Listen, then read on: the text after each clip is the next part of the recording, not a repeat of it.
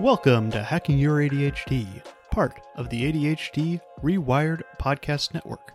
I'm your host, William Curb, and I have ADHD. On this podcast, I dig into the tools, tactics, and best practices to help you work with your ADHD brain. Going online has its perks. We've got a wealth of information at our fingertips. But with so much information, it can be hard to find the truth. Often, we can't find the signal for the noise because, well, it's just really noisy. And by noisy, I mean there's just a lot of bad information out there.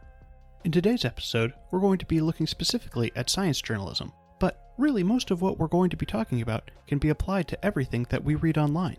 We want to be getting the best information, and so we've got to be cautious about our sources. So, we're going to be looking at ways that research can be manipulated to support a flimsy claim, why we've got to go beyond reading the headlines, and what to watch out for when we are reading those articles.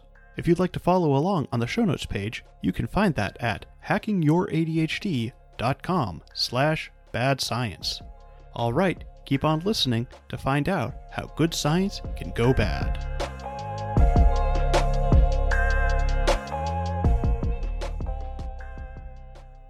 Let's start this episode off with a question. Is coffee good for you? I'll give you a minute to gather your thoughts on this one. Well, actually, I'm pretty sure we all had a knee jerk reaction one way or another. So now I'm going to ask How do you know? What led you to your decision on coffee? Perhaps you read an article that supports your daily pick me up, or perhaps you don't care if it's good for you. And I'm sure at least some of you landed on, well, it depends. Because, yes, having one cup of coffee in the morning is very different from having 37 cups. Because that's just too many cups. I mean, at least I think it is.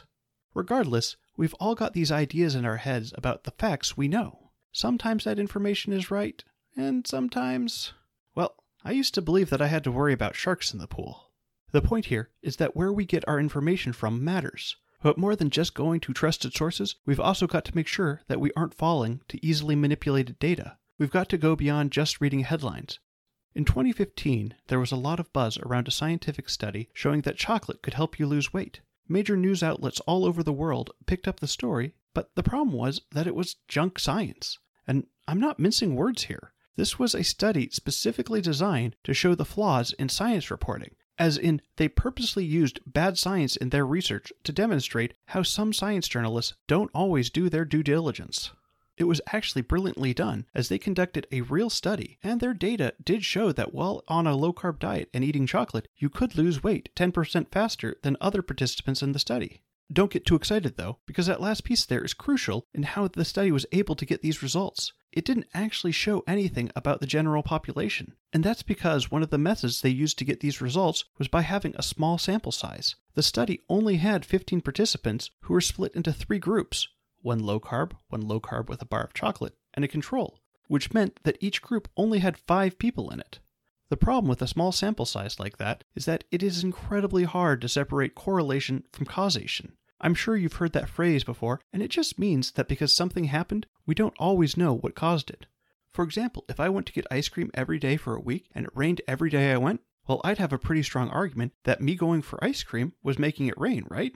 Well, perhaps me living in Washington state is a much better explanation for the rain, but nonetheless, from my data, I can show that going to get ice cream means that it will rain. And that's the point here. If instead of just looking at a week's worth of data, I looked at data from over a few months, I'm pretty sure that 1. I'd be sick of getting ice cream, and 2. that it didn't rain every time I went. When you don't have enough data points, it becomes a lot easier to see trends that aren't actually there. While my example takes us to the ridiculous, we still see this kind of stuff in some science reporting. Most journals won't accept studies with fewer than 30 participants now, but that's still a low number. I'm not saying that every study needs to be gigantic. Big studies require a lot of funding that most researchers won't have access to. As well, for more extensive studies to happen, they need smaller studies to happen first. Scientists need a jumping off point to do the big stuff, and as consumers of science, we've got to understand that we can't base everything off those initial studies. And this isn't to say that just having more participants is going to make a study better. It is also crucial to look at how the data is being collected and what is being looked at. In the fake chocolate study, the researchers were looking at 18 different measurements, from weight to cholesterol to sodium to sleep quality, and even just overall well being. The study packed in a ton of variables to look at. This sounds great on the outset because, hey, look at all the data they could be collecting. But in this case, the researchers were really doing something called p hacking. Basically, when doing statistical models, the p value is the probability of obtaining results. Yes, it is more complex than that, but we'll leave it at that for simplicity's sake right now. Now, with the limited number of subjects in the study and all the variables that they were measuring, they were able to all but guarantee to find something with some sort of statistical significance.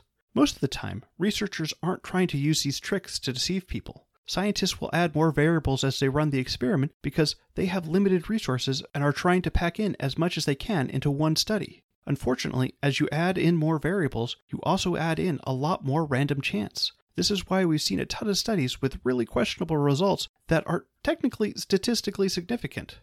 And all of this is important because science is having a bit of a replication crisis right now. Typically, for a study to really hold weight, it needs to be replicated, but most studies never are replicated.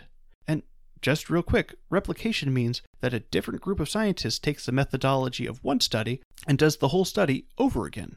Replication allows scientists to see if the results were, well, a result of the methodology or were just a fluke of some unknown variable. Unfortunately, we're not seeing a lot of replication in science right now because it's tough to get funding to reproduce a study. If you were handing out grants, would you be giving more money to cutting edge new ideas or to someone trying to prove something that had already been shown to be true? I wish we'd be doing more replication, but it's human nature to want the new thing. And again, most scientists aren't doing this on purpose, but of course, there are also bad actors using junk science to push their own agenda. But fortunately for us, we can use our knowledge of how bad science works to sniff out both sides of this. Armed with this knowledge, I know it's easy to conclude that we just need to stop trusting science. And that's a problem.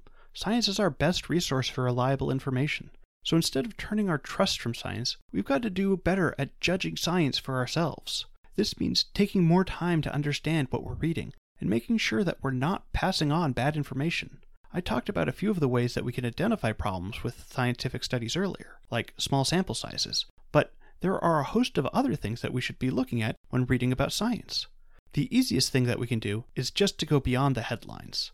Unfortunately, in our clickbait world, many journalists use catchy headlines to draw your eyeballs, even if those headlines aren't, well, 100% accurate. And I know I'm guilty of repeating some headlines I glanced at while scrolling through Reddit. It's easy to do because, hey, why would someone be reporting on this if it wasn't true?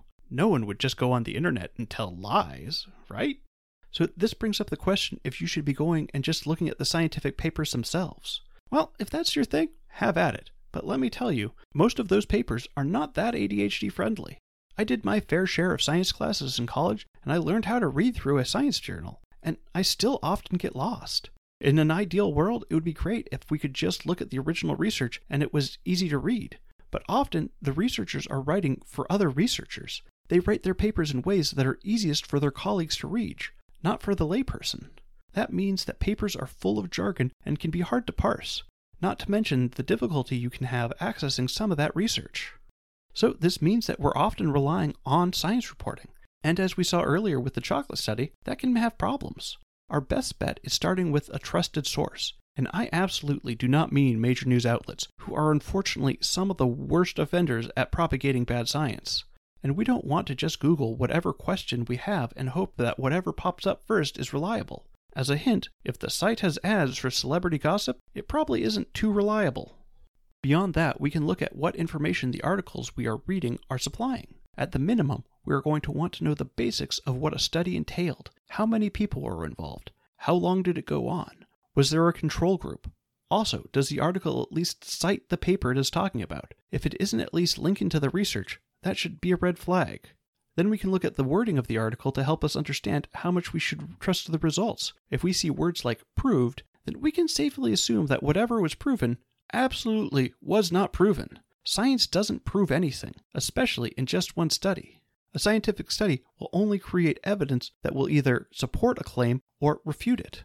And another red flag here comes from reporting that uses overly jargonistic writing. Often at first, this can seem to make total sense. The reporter is using the language that the researchers would use. And in some cases, that is true. But often we're also getting fed words that are being used in the wrong way. This may not seem like a big deal, but it can lead to some serious misinterpretation of results.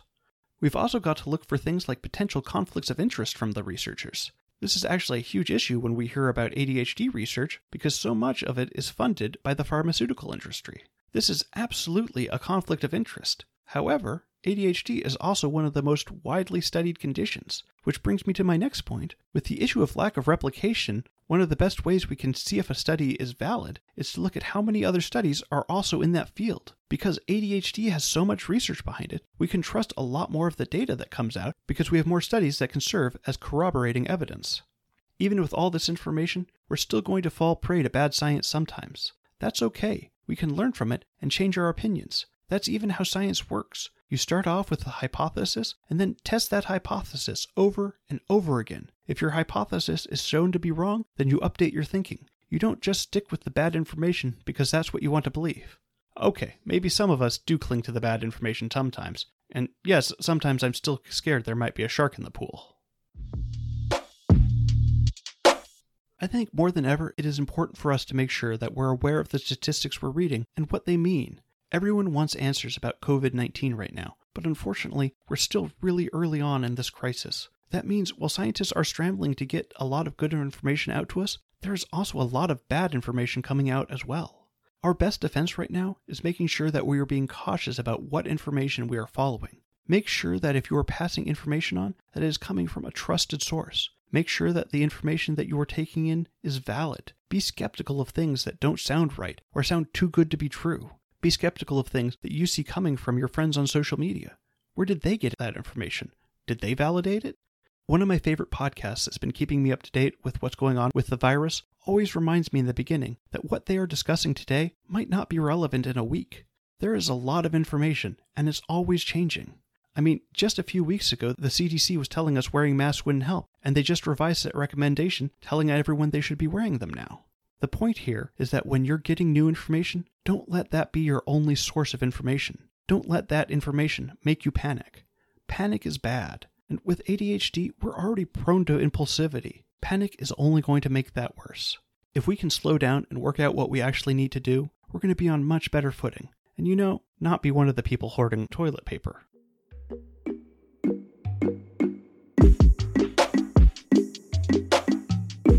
Thanks for sticking with me all the way to the end. Before you go, though, let's do a quick rundown of today's top tips. 1. While most scientists aren't trying to create bad science, lack of funding and time can make many studies suspect. To help validate claims, read into the study's methodology and see what other research supports those claims. 2. Make sure that you are reading beyond just the headlines. Many overzealous reporters will embellish headlines to garner more clicks. 3. Watch for words like proved. Science doesn't actually prove anything, it just creates evidence that supports a claim or refutes it. 4. Be skeptical of claims that seem too good to be true. They usually are. And that's it. Thanks for listening. I'd love to hear what you thought of this episode. You can reach me on Facebook, Instagram, and Twitter at HackingYourADHD, or you can connect with me over at hackingYourADHD.com slash contact. If you'd like links or to read this episode's transcript, you can go to the show notes page at hackingYourADHD.com slash bad science. If you're this far into the end of the show, you might also be interested in the other podcasts on the ADHD Rewired Podcast Network. For in depth interviews with fellow ADHDers and ADHD experts, check out ADHD Rewired with Eric Tivers. If you're a parent with ADHD or have a child with ADHD, definitely check out Brendan Mahan's show, ADHD Essentials. Both shows are definitely worth a listen. I also do a live Q&A with Eric and Brendan every second Tuesday of the month at 10 a.m. Pacific. If you'd like to register for the next one coming up on April 14th, just go to adhdrewired.com slash events. All right, it's been a pleasure, and until next time, stay safe.